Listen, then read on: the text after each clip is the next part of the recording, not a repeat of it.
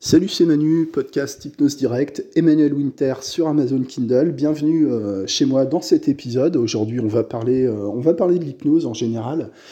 Tu sais, euh, alors j'ai un peu de mal à démarrer mes épisodes. J'ai j'ai tenté, hein, j'ai testé, j'ai suivi, j'ai suivi des conseils de, de m'aider de ChatGPT pour avoir un peu des plans, des plans pour, pour développer le sujet, d'avoir un peu des trames, d'avoir un texte d'introduction un peu, un peu stylé, un peu professionnel. Et effectivement, j'ai eu des, euh, des expériences intéressantes avec, euh, avec ChatGPT. Je trouve que le, le principe d'intelligence artificielle générative est hyper, euh, est hyper intéressant, c'est très prometteur. c'est vraiment au cœur, au cœur de l'actualité. Même dans l'hypnose, on en parle beaucoup hein, de, cette, de cette fameuse intelligence artificielle. Et moi, je m'en sers un peu, tu sais, mais pas, pas pour générer des articles complets. Ça m'est arrivé d'en faire pour pour ma page de praticien, mais je peux pas m'empêcher de, de, mettre un peu ma touche personnelle, de retoucher le texte, parce qu'il y a quelque chose de, dérangeant intellectuellement dans le fait de, de, faire écrire tout un texte par, par un robot. Mais c'est aussi une question d'habitude, parce que au niveau, au niveau grammatical, au niveau syntaxique, euh, c'est extrêmement correct. Enfin, ce sont des mots euh, généralement assez euh, communs. Tu vois, il a pas, il, te met pas du jargon technique ou du, langage trop, euh, trop sophistiqué, tu vois. Et euh, les phrases sont courtes, les textes sont cohérents, donc je trouve que c'est un outil qui est, génial, mais il manque le côté humain, il manque le côté euh, un peu, comment dire, irrationnel, émotionnel, contradictoire, contradictoire de l'être humain. voilà, moi j'ai j'ai une espèce de, réserve par rapport à ces textes générés, euh, générés automatiquement. Il y a une espèce de froideur, c'est lisse, c'est euh, souvent assez banal euh, ce qu'on te raconte. Hein. Quand tu demandes à ChatGPT de t'écrire des articles sur l'hypnose, il te, il te fait des recherches un peu sur, sur Internet, je ne sais pas trop comment il fait ça, et il te il, te dit des choses très consensuelles, mais, euh, mais qui, sont, euh, qui sont vides en termes d'information. Donc c'est pas très intéressant, euh, c'est artificiel.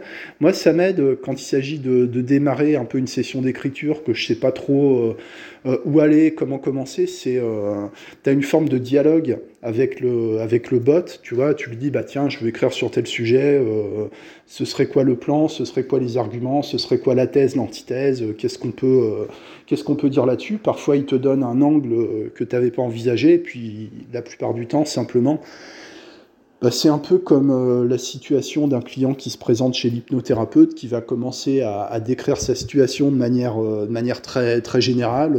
voilà, qu'est-ce qui vous amène Alors, par où commencer, tu vois Il s'est passé ça. Alors, des fois, ils vont commencer par la situation du présent, ou plus rarement par un espèce de, désir euh, d'aller vers, euh, quelque chose euh, dans l'avenir proche.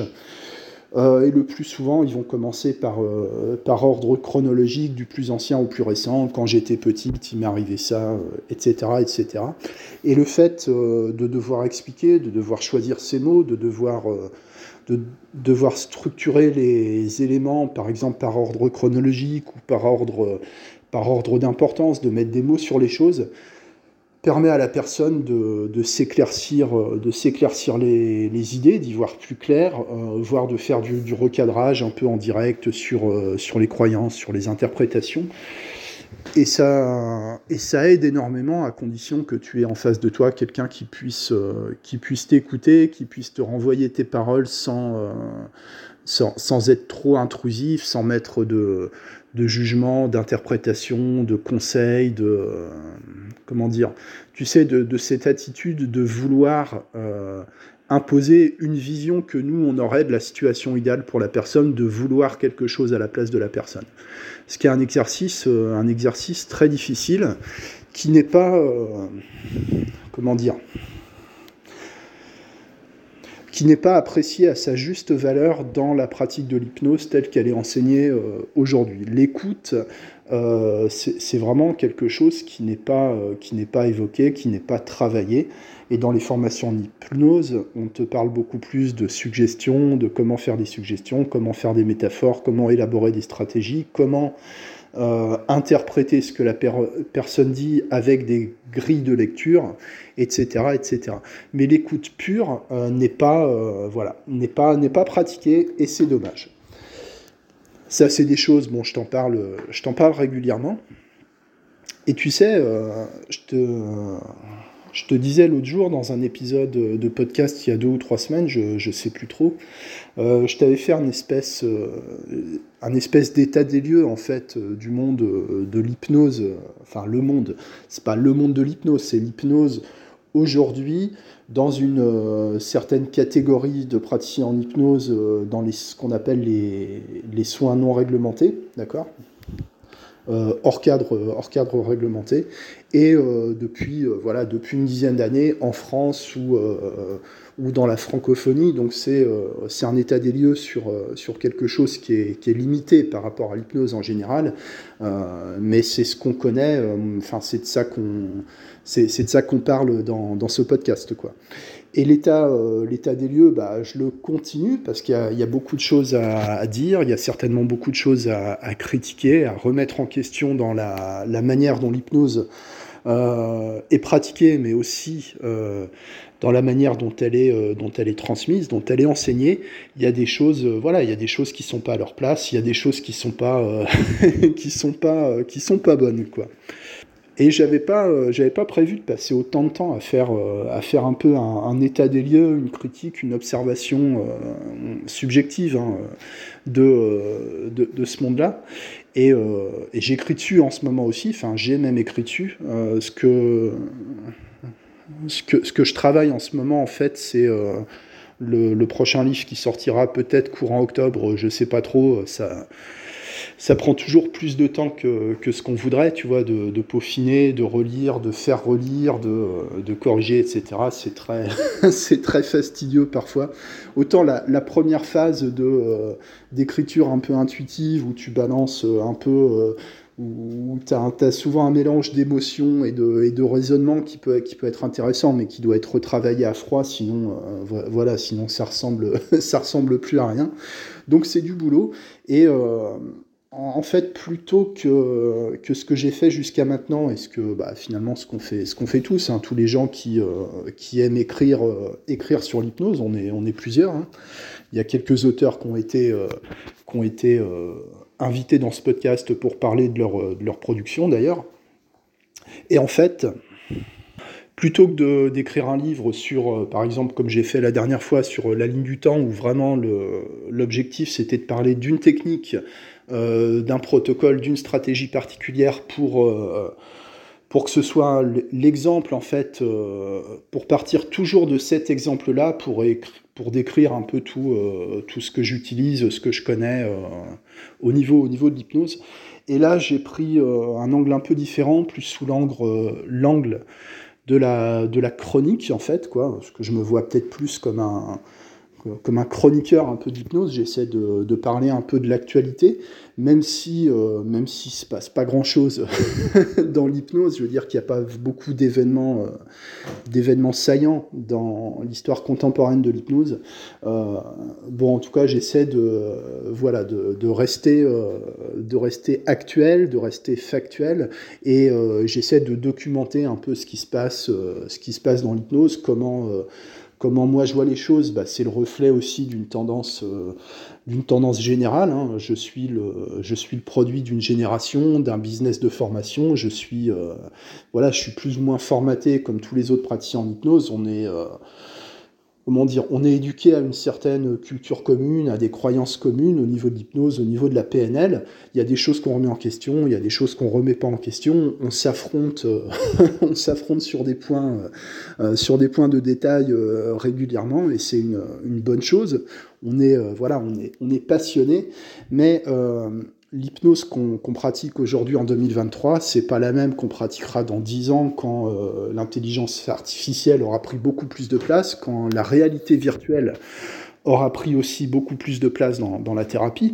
Euh, c'est en train de se passer. Euh, de la même manière qu'il y a des choses qu'on n'envisageait pas il y a quelques années qui paraissaient, des hérésies. C'était le fait de faire des, séances en, des visio, en webcam c'était très, euh, très rare des gens qui proposent des, séances en visio. Il y avait vraiment que les gens très très connus, ou alors quand tu avais des, des, clients qui déménageaient, qui voulaient pas changer de thérapeute tout de suite, euh, euh, avec qui tu avais déjà travaillé plusieurs fois en présentiel, la visio, c'était à peu près acceptable dans certaines circonstances. Aujourd'hui, tu as plein d'hypnos qui ne travaillent qu'en visio. Il y en a quelques-uns qui, en profitent pour voyager autour du monde et travailler à distance avec avec des gens qui sont euh, dans tel ou tel euh, fuseau horaire.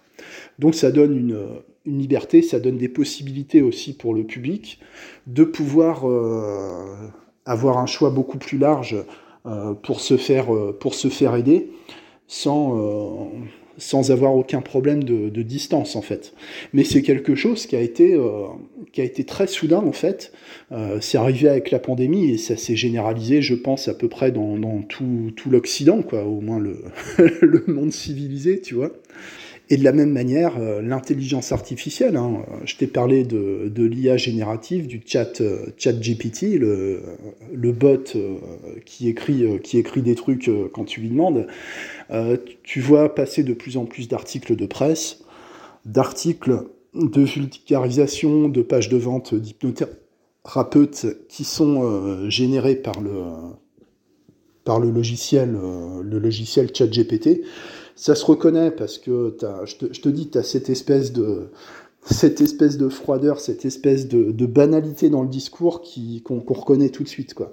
Euh, mais ça existe. Alors, c'est des articles d'information ou d'appel à l'action, bon voilà, mais aussi euh, des scripts, des scripts hypnotiques, c'est-à-dire des textes que des hypnothérapeutes vont lire à, leur, à leurs clients, leurs patients en transe pour, euh, pour possiblement générer du changement. Et là, ça devient problématique. Euh, déjà, un débat qui a lieu depuis euh, quelques années, mais pas tant que ça, hein. j'en ai parlé euh, la dernière fois. L'idée du, clean language, l'idée de ne pas imposer des croyances, l'idée de ne pas, bah, finalement, en fait, d'aller contre un peu la métaphore inventée de toutes pièces par le thérapeute.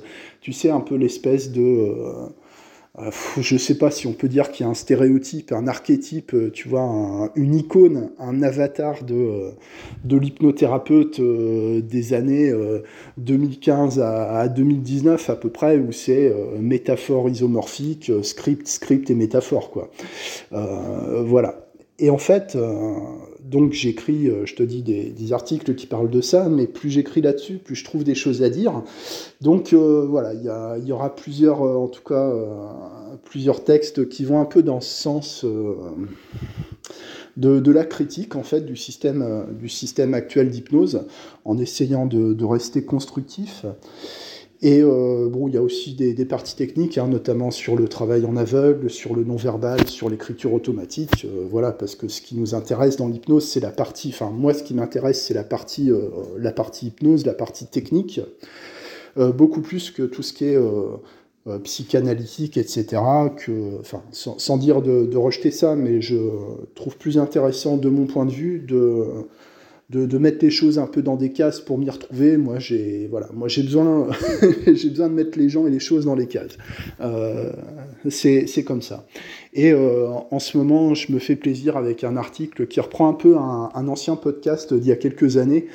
comment voilà, comment devenir un gourou Parce que je, je pense que c'est important, surtout à une époque où les, connaissances euh, euh, sont largement accessibles pour, euh, pour tout un chacun. de, tu vois, de, scepticisme, zététique, esprit critique, ces, ces choses-là, les, outils, les, biais cognitifs, les arguments fallacieux, tous les biais d'autorité, les, les, systèmes de croyances qui, qui nous enferment malgré nous dans des, euh, dans des mouvements sectaires, dans des, euh, dans des dérives thérapeutiques.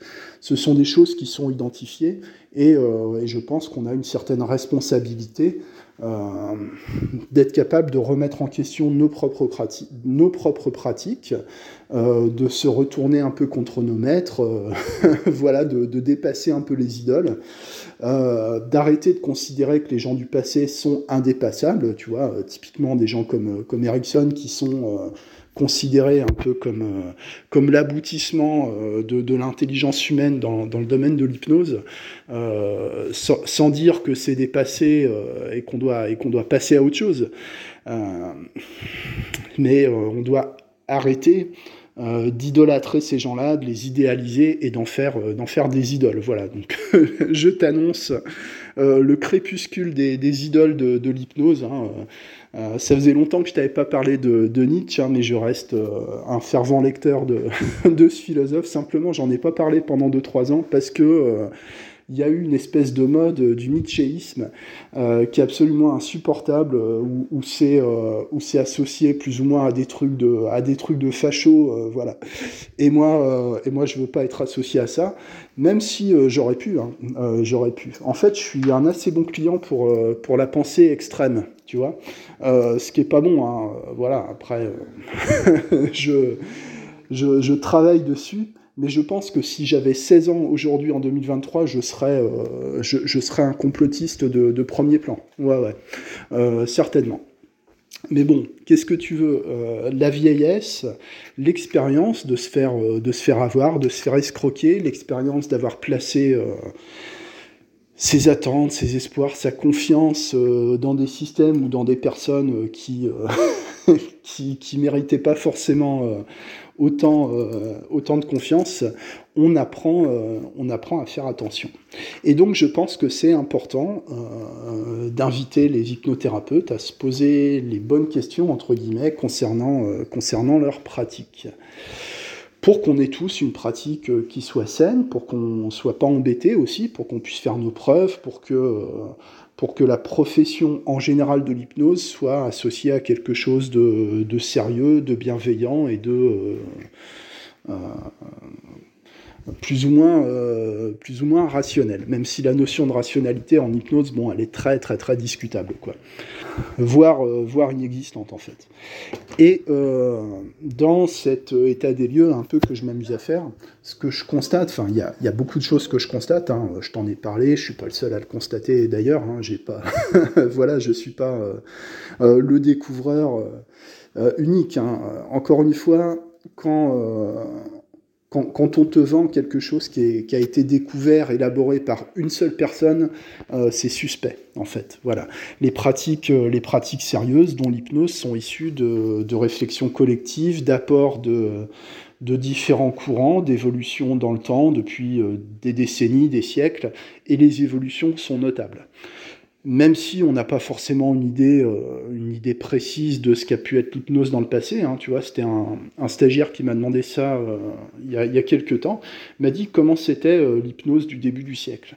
Et moi j'étais là, mais en fait, mais j'en sais rien, j'en sais rien, parce que alors je peux avoir euh, dans mon esprit, tu vois, des, images, un peu des images d'épinal de, euh, de vieil hypnotiseur, tu vois, avec le monocle, la canne le chapeau de forme, la voix très péremptoire, euh, le, côté, le côté très autoritaire, etc.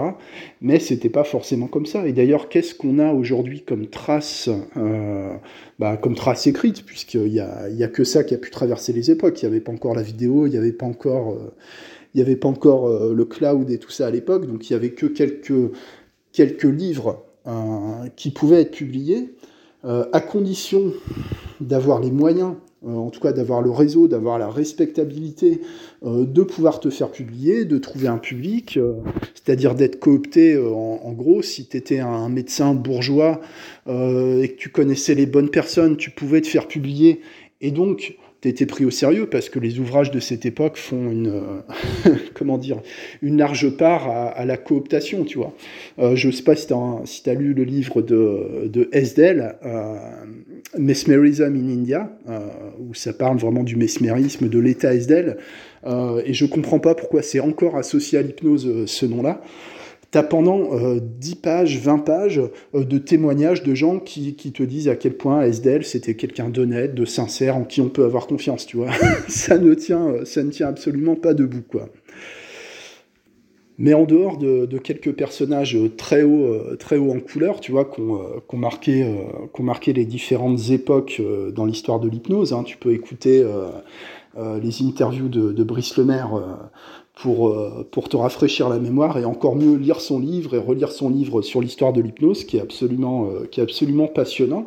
Mais euh, on n'a pas vécu cette époque-là, donc on, n'est pas, on, on, ne connaît pas la mentalité des gens de l'époque, on ne connaît pas leurs croyances, on ne connaît pas ce qui structure, eux, leur perception de la réalité à un niveau culturel, tu vois.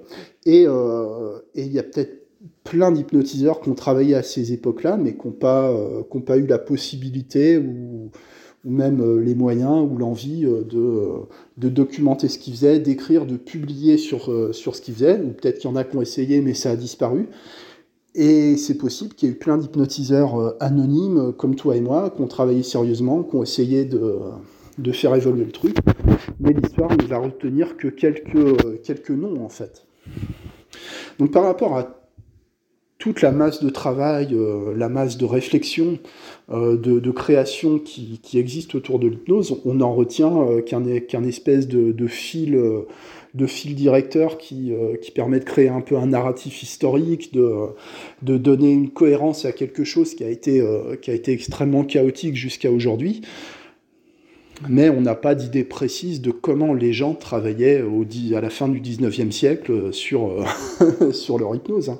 Euh, on s'imagine que les gens euh, s'étaient dormés, dormez je le veux, mais il y a peut-être peut-être des gens qui ont utilisé plus de la suggestion indirecte, plus des métaphores, qui, étaient, qui, qui faisaient peut-être preuve de plus d'empathie ou d'adaptation, donc, donc je ne sais pas. Je pense qu'il faut, il faut quand même rester prudent par rapport à ces représentations qu'on peut, euh, qu'on peut avoir et cette espèce de, euh, de biais qu'on a tous de considérer que l'époque actuelle, c'est l'aboutissement de la culture de l'intelligence humaine et que tous les gens qui étaient, euh, qui, étaient avant nous, ils ont servi qu'à préparer l'avènement, l'avènement de, de l'humain supérieur, tu vois. je te ressors un peu du, du Nietzsche, mais peut-être que nous aussi, il serait temps qu'on commence à décliner à vouloir notre déclin pour, euh, voilà, pour, euh, pour préparer l'aube rayonnante euh, de l'humanité après nous. Quoi. Voilà. Qu'est-ce qu'on laisse comme trace, nous, sur notre hypnose? Qu'est-ce que les gens vont penser de nous dans 100 ans tu vois? Euh, quand tout le monde travaillera avec, euh, avec des robots et une puce, une puce dans le cerveau, on dira, euh, on dira aux gens, dans 100 ans, mais tu sais que les gens, ils faisaient de l'hypnose en parlant, fallait, fallait que tu aies un être humain en face de toi qui te parle, qui, qui dise des choses, c'était trop bizarre, alors que maintenant il suffit d'appuyer sur un bouton sur ta puce, t'as même plus besoin d'appuyer sur le bouton parce que ta montre connectée, elle détecte tes états émotionnels et et elle agit en conséquence. Euh, je ne sais pas si tu as vu le film Don't, Don't Look Up avec, euh, avec, avec euh, dedans il y a Leonardo DiCaprio, il y a euh, Meryl Streep, il y a la fille qui jouait Katniss dans Hunger Games, il y a même Ariana Grande dedans, enfin, et c'est absurde en fait ce film, mais tu as un espèce de, de, gourou, un espèce de, de Steve Jobs, Elon Musk, tu vois, très, très messianique, un géant de la, de la tech, qui invente un, système euh, de montres connectées, de téléphones connectés. Et en fait, il voit une petite fille, euh, elle est triste, et le système détecte qu'elle est triste, et il lui envoie des photos de, chatons ou de, lapins euh, pour qu'elle soit, qu'elle soit plus triste, tu vois. Je pense qu'on arrivera à un moment à ce, à ce niveau de contrôle total de nos émotions, de nos affects, tu vois.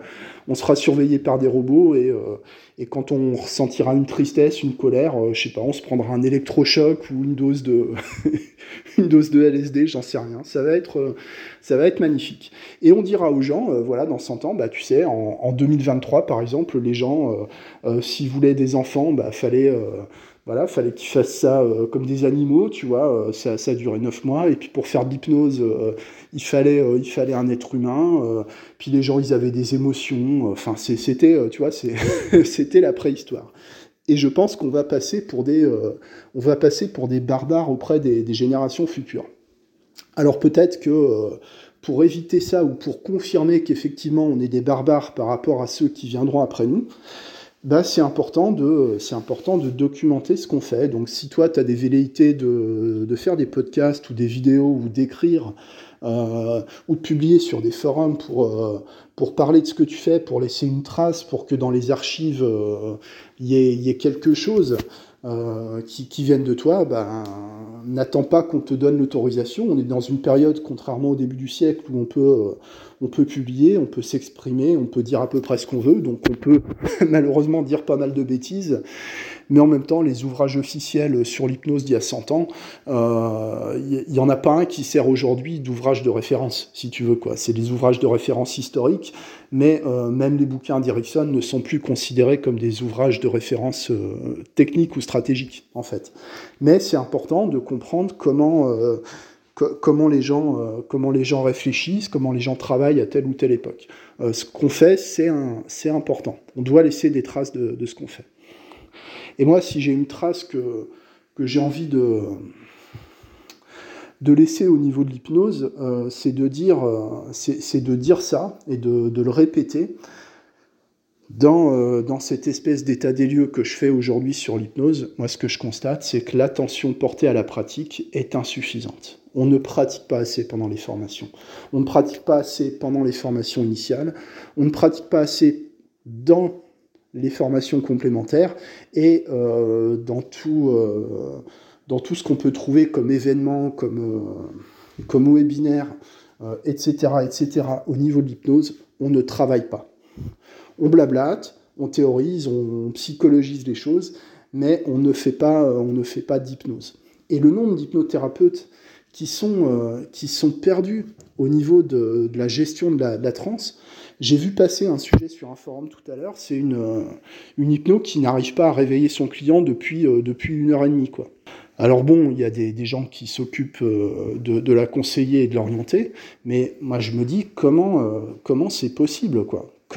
Comment c'est possible de, de, se retrouver démuni devant, euh, devant une personne qui s'endort ou qui est, qui est en isolement total, euh, total dans sa transe, il y a vraiment un manque au niveau technique, au niveau de, de l'hypnose pure. Euh, et si tu t'amuses à décortiquer les contenus de formation, mais pas seulement les formations initiales standards, tu vas avoir du 80% de théorie et tu vas avoir un petit peu de pratique, mais généralement on te fait faire un exercice, tu le fais qu'une fois, donc, donc ça ne ça ne sert à rien. Et même euh, les formations complémentaires, moi je m'aperçois qu'elles ont euh, de plus en plus qu'elles ont leurs limites parce que euh, en fait parce que les gens ne pratiquent pas derrière. Et c'est si toi tu es formateur par exemple ou formatrice, c'est une frustration qui est liée à cette activité-là que tu as forcément déjà rencontrée c'est des gens qui vont être passionnés pendant tes formations et tu les revois deux, trois mois après, ils n'ont pas pratiqué. Ils n'ont pas pratiqué ce que tu leur as appris. Parce qu'on ne leur a pas donné l'habitude de pratiquer. Parce qu'on leur a pas, euh, on, leur a pas suffisamment euh, soit expliqué les choses, soit, soit démontré que l'hypnose c'est avant tout euh, c'est avant tout quelque chose d'irrationnel en fait quoi d'aléatoire c'est si, on voulait catégoriser ça dans, les sciences, si on voulait qu'il y ait une science de l'hypnose, une hypnologie, hein, si on veut, euh, ce serait plutôt de la, de la chimie, tu vois, euh, mais de la chimie, euh, chimie des explosifs, tu vois, c'est c'est quelque chose d'extrêmement d'extrêmement instable en fait l'hypnose. Et ce qu'on ce voudrait nous vendre, c'est que le savoir intellectuel, c'est que euh, les structures conscientes, c'est que c'est que les intuitions des grands thérapeutes, etc. Tout ce qui va servir de doctrine en fait dans, la pratique de l'hypnose. Il n'y a rien qui est basé sur les éléments qui composent euh, réellement l'hypnose en fait. Euh, et c'est un problème. Et quand tu, euh, quand, tu fais de la formation, tu t'en rends compte. Alors aujourd'hui, moi, je fais encore de la formation, mais euh, je fais plus que de la formation individuelle, en fait. Enfin, individuelle, mais en, par trois, c'est-à-dire que j'ai quelqu'un avec moi qui, euh, qui sert de sujet pour, pour travailler les techniques, les démonstrations, tu vois. Et, et je reçois un stagiaire à la fois, et en général, on fait ça sur un jour, deux jours. Et, euh, et, je pense qu'il n'y a que comme ça, dans la pratique, que vraiment tu peux transmettre quelque chose, euh, permettre à la personne euh, d'approcher la réalité de, de, sa pratique. Il n'y a qu'en individuel que tu peux le faire. Par exemple, les deux dernières que j'ai données, bah, j'avais un, dentiste, tu vois, qui voulait se former à l'hypno, l'hypnoanalgésie. en, en individuel, on a pu travailler donc avec mon, mon assistante. Euh, dans son cabinet à lui, tu vois, sur son fauteuil avec ses appareils. J'ai trouvé quelqu'un qui avait besoin de soins dentaires, donc qu'on puisse travailler sur l'anesthésie hypnotique en vrai, tu vois. Donc c'est-à-dire qu'il a eu sa formation, il s'est exercé à l'anesthésie hypnotique jusqu'à y arriver. Et une fois arrivé, il a pu travailler euh, donc sur mon, notre, notre, camarade, sur mon assistante, à faire euh, du polissage, des soins dentaires en anesthésie hypnotique pour, euh, pour vraiment comprendre ce qu'on peut, peut en faire. Et de la même manière, c'est la dernière que j'ai donnée, c'est un, un kiné, kinésithérapeute, qui, bah, nouvellement formé à l'hypnose, qui, qui avait besoin un peu de se se, remotiver un peu au niveau de la, de la, pratique, parce que des fois on a un peu des coups de mou. Et là, de la même manière, avec une, avec une tierce personne, on a pu travailler vraiment sur ces euh, ses intérêts à lui en termes d'hypnose, euh, c'est-à-dire le confort, le relâchement pour pouvoir manipuler en kinésithérapie. Et ça, c'est pas des choses qu'on peut faire en formation euh, magistrale, si tu veux. C'est pas des choses qu'on peut étudier en formation collective. D'ailleurs, ça, ça répond pas à un contenu de formation standard, en fait. C'est-à-dire qu'à un moment, l'évolution de la pratique, l'évolution individuelle des hypnothérapeutes, elle va passer elle va passer par de la formation individuelle, par vraiment une... Euh, enfin, formation individuelle, pas forcément, mais par une réponse individuelle aux besoins euh, des apprenants. C'est-à-dire que le, problème qui se pose quand tu démarres dans l'hypnose, tu connais pas tes besoins, tu sais pas ce que tu as besoin d'apprendre. Donc tu vas aller naturellement vers les trucs les plus reconnus, euh, en gros les, les organismes de formation qui sont, euh, qui sont visibles, quoi.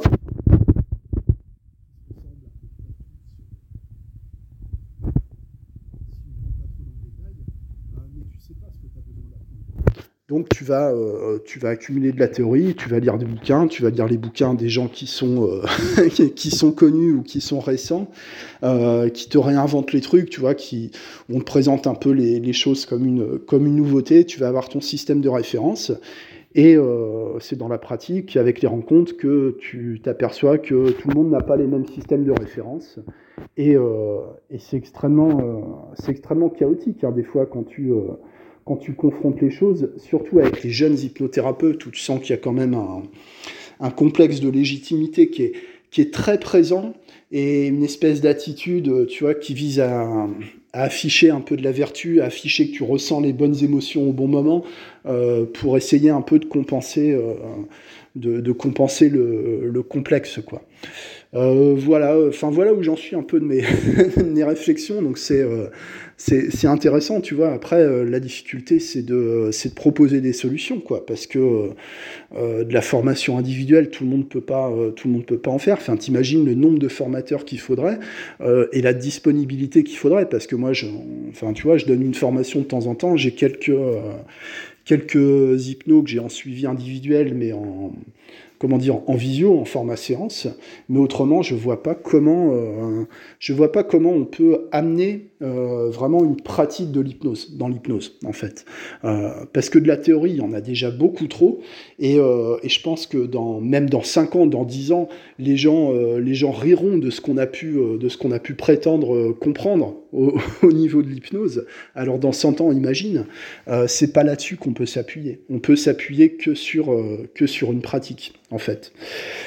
Mais une pratique basée sur des besoins qui sont identifiés, donc c'est-à-dire sur un, sur un cadre de pratique qui a été, euh, qui a été réfléchi, qui a été, euh, qui a été défini, euh, ce, qui est un, ce qui est un boulot personnel. De toute façon, l'évolution ou vraiment, si, on, on, peut dire en raccourci, remettre l'hypnose dans le droit chemin, ça va pas passer par des décisions collectives en fait. Euh, des décisions collectives au niveau de l'hypnose pour normer la pratique, pour la réglementer, pour, euh, pour créer un standard en termes de formation, il euh, n'y a rien qui est fait en fait. Il n'y a, rien qui aboutit, ça, ne, ça, ça n'existe pas. Il n'y a, y a, aucune action collective concrète aujourd'hui euh, qui nous permettent d'espérer une amélioration de, la situation, quoi, dans le sens où la situation, elle est, euh, elle est chaotique. On ne sait pas ce que fait un hypnothérapeute, on ne sait pas à quoi ça correspond. L'hypnose, euh, l'hypnothérapie, on ne sait pas non plus à quoi ça correspond. Il y a des tas de définitions différentes, donc c'est-à-dire qu'il n'y en a pas, c'est-à-dire qu'on n'y comprend rien. c'est flou et c'est un problème pour nos clients, pour les gens qu'on est censé aider. Ils ne savent pas vers qui se tourner, donc ils vont aller vers les gens les plus visibles, les gens qui font les plus belles promesses, euh, les gens qui sont les plus connus. Euh, et, euh, et, les risques, c'est les retards de soins, c'est de pas être, c'est de pas être soigné comme il faut, c'est de, d'être, c'est qu'on te, c'est qu'on te fasse sortir de la médecine conventionnelle, voire qu'on t'isole de ton environnement, qu'on remette en question toute ta vie en, te suggérant par exemple de divorcer, etc. voilà, tous les thérapeutes ne sont pas bien intentionnés. Euh, tous les thérapeutes bien intentionnés ne sont pas, euh, ne sont pas bénéfiques pour leurs clients. Euh, voilà, c'est important de comprendre aussi les mécanismes entre guillemets, qui font, qui, créent une espèce d'engagement, de, complaisance, de voire de soumission envers le thérapeute, pour, être capable de ne pas exercer cette pression-là sur nos clients. Donc il y a beaucoup de choses à remettre en question, il y a beaucoup de choses à, déconstruire, pour utiliser un terme à la mode. Moi je préfère, euh, tu sais, moi je suis un peu roots, hein, donc je préfère dire euh, détruire, casser, euh, démolir, tuer, tu vois. c'est plus, c'est plus mon langage. voilà, c'est la culture, c'est la culture de la communication directe, quoi. Déconstruire, c'est plus élégant, mais finalement le résultat, le résultat est le même, quoi. Il faut renverser les idoles. Voilà, nous devons, nous devons provoquer notre déclin. c'est ce que je veux dire. C'est tout pour aujourd'hui. Bon, je sais pas, euh, je sais pas trop où ça nous amène, euh, où ça nous amène tout ça. Euh, au départ, j'allais quelque part, mais je crois que je me suis un peu perdu. bah, écoute, j'espère que ça te fait, ça te fait réfléchir, que ça te fait passer le temps, le temps agréablement. Et pour, et pour conclure, bah, je dirais que si je veux, euh, si je peux conclure peut-être par un appel à l'action, tu vois, quelque chose d'un peu, euh, d'un peu concret qui, qui, nous donne un peu d'espoir. Euh, je conseille aux, hypnothérapeutes à un moment, si tu es, es perdu dans, ta pratique, si tu sais pas comment évoluer, si tu es, es un peu sur un espèce de palier où tu as l'impression de, stagner, euh, ne va pas en formation, n'achète pas un énième bouquin euh, sur l'hypnose, euh, sauf, les miens bien sûr, mais reviens plutôt vers les fondamentaux, cherche plutôt à, trouver dans ta pratique ce qui est inutile, ce qui est contre-productif. C'est-à-dire que les périodes de stagnation, en fait, sont pas forcément, tu sais, les, les périodes un peu où tu es où, as un peu un sentiment d'inaction, tu vois, un peu la, la, frustration, le, un peu les idées qui bouillonnent, mais pas encore euh, les moyens de les, concrétiser, où tout, euh, tout paraît un peu déjà vu, déjà connu, tu vois. Euh, ces périodes où l'inspiration manque un peu, où il y a un peu une, un effet de routine, en général, c'est là que les, gens retournent en formation. Mais moi, je, constate, pour avoir aussi accompagné des gens qui étaient euh, dans, des périodes comme ça, que c'est pas les périodes les plus propices pour, euh, l'apprentissage, en fait. Euh, parce que tu as un espèce de vide que tu vas être tenté de remplir un peu avec n'importe quoi, et généralement euh, du n'importe quoi un peu, euh, très digeste, mais pas forcément nourrissant. un peu comme si, tu vois, imagine, j'en sais rien, c'est vendredi soir, tu rentres chez toi, la semaine a été très longue, t'es es fatigué, t'es saturé, euh, vaguement déprimé, tu vois. Euh, faut que tu manges, mais t'as pas faim, euh, donc tu vas manger un truc facile, tu vois, un McDo, des frites, un truc dégueulasse, mais, mais facile à manger, tu vois. Bah, c'est un peu ce qui se passe dans des périodes un peu où t'es au creux de la vague, un peu en ou en traversée du désert, quand c'est calme, quand, tu stagnes, quand tu as, une créativité qui n'est pas, qui est, pas au top, en fait. ce qu'il faudrait faire dans ces moments-là, c'est plutôt que d'aller euh, essayer d'acquérir du savoir, c'est au contraire euh, de, faire le ménage dans ton savoir, tu vois, d'essayer d'identifier toutes les choses que tu fais qui servent à rien ou qui sont pas vraiment productives, et plutôt euh, consacrer ton temps à, finalement à faire moins de choses, et de même dans ta pratique en général, trouver ce qui est pas rentable, ce qui sert à rien, ce qui là où c'est que de la recherche de reconnaissance euh, plus que de la recherche de résultats, etc. etc. Mais ça implique d'avoir un, certain recul euh, sur sa pratique. Et le recul, on arrive à le trouver euh, de temps en temps. Mais généralement le recul il vient, euh, il est consécutif aux périodes, aux périodes de lassitude en fait. C'est-à-dire que les périodes un peu d'ennui, de lassitude, de, stagnation, euh, pour pouvoir les mettre à profit correctement, je dirais que c'est important d'absorber, d'accepter l'inaction, tu vois, d'accepter d'accepter ça, de le laisser, de le laisser travailler plutôt que, que de recourir à, tu sais, un peu cette fuite en avant, de lire tous les bouquins, etc. Et je terminerai par une citation de, de Schopenhauer, tu vois, moi aussi je reviens, je reviens à, mes, à mes fondamentaux. Euh, Schopenhauer qui te dit euh, qu'en gros, si tu passes trop de temps à lire, t'as pas le temps pour réfléchir par toi-même. Et c'est important, on devrait passer plus de temps à réfléchir par soi-même euh, que passer du temps, du temps à lire. Voilà. Bon. On peut faire une thèse, antithèse, synthèse autour de ça, mais je trouve que euh, je trouve que la démarche est intéressante. Prendre le temps d'identifier ses besoins de formation en fonction de son cadre de pratique et de sa pratique personnelle. Il y a un moment où euh, l'évolution du praticien ne passe plus par le collectif en fait. Euh, voilà. C'est tout, euh, c'est tout pour aujourd'hui. Merci pour ton attention. À très bientôt pour un prochain podcast où on rentrera beaucoup plus dans les parties, euh, techniques parce que euh, voilà, parce que les généralités c'est bien, mais mais on va essayer d'avancer un peu vers du concret. Merci à toi. À très bientôt. Ciao.